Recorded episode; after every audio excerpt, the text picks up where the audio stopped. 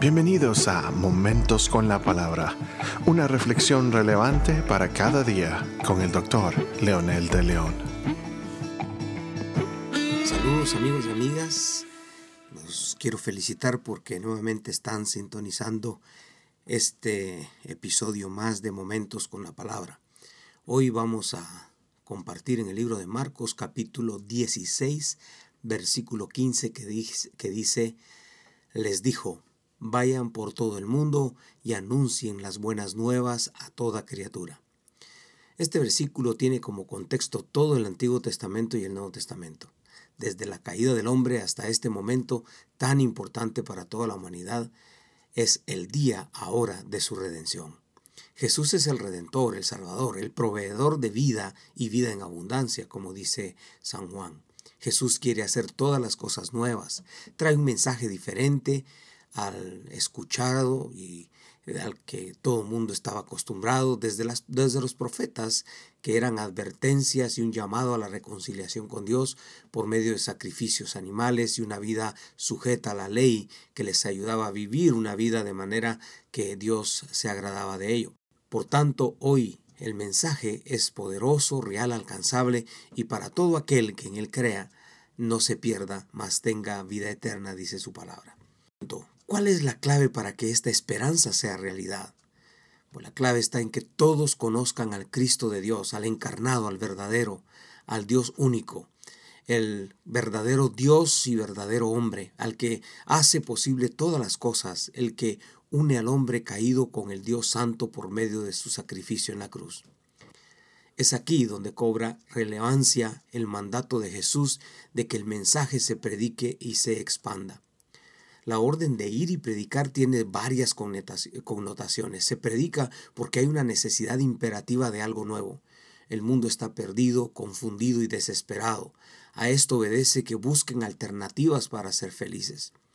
Se predica porque realmente no hay esperanza en ningún sistema de que las cosas se compongan.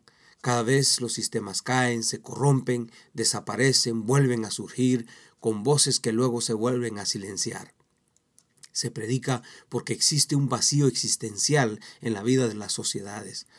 Todos quieren llenar este vacío que les produce la insatisfacción religiosa, la demagogia de los políticos, las promesas falsas de los comerciantes y otros tantos que se levantan a veces hablando de que son la clave o que son la respuesta se predica el mensaje basado en Cristo encarnado, en el encarnado de Dios, porque las religiones pseudo cristianas están basadas en dinero, en sensacionalismo, en milagros, en señales, prodigios, que solo satisfacen el morbo de la gente, pero no produce cambios sustanciales, no hay transformación en la vida de la gente.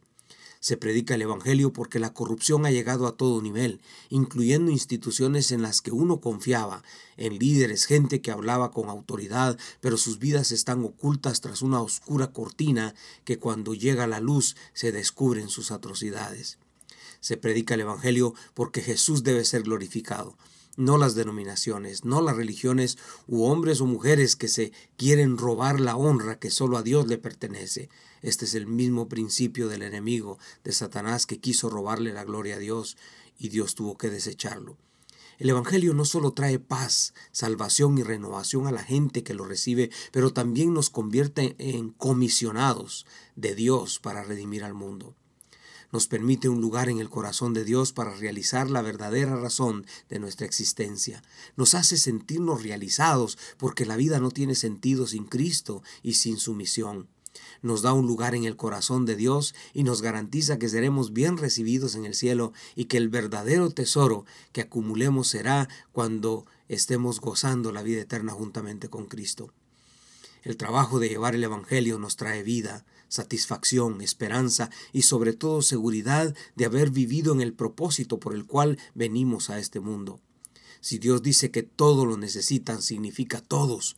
Todos pecaron y están destituidos de la gloria de Dios. Por lo tanto, todo aquel que en Él cree no se, pierde, no se perderá, sino tendrá la vida eterna. Es la promesa de Dios. Y Jesús dice, venid a mí todos los que estáis trabajados y cargados, que yo os haré descansar. Este milagro solo sucede cuando se escucha el Evangelio, cuando se convierten, pero cuando la iglesia va y comparte estas verdades poderosas y absolutas de la salvación. Qué privilegio el suyo y el mío de ser parte de la verdadera redención del mundo. ¿Qué le parece si oramos juntos diciéndole a Dios, bendito Padre Santo?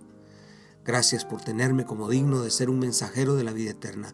Gracias porque esta comisión no se la diste a los ángeles, sino a los mortales, porque podemos encarnar esa realidad de la salvación de, tu Hijo Jesucristo en nuestras propias vidas y con esa experiencia podemos alcanzar al perdido con autoridad y con solvencia después de haber experimentado tu gracia.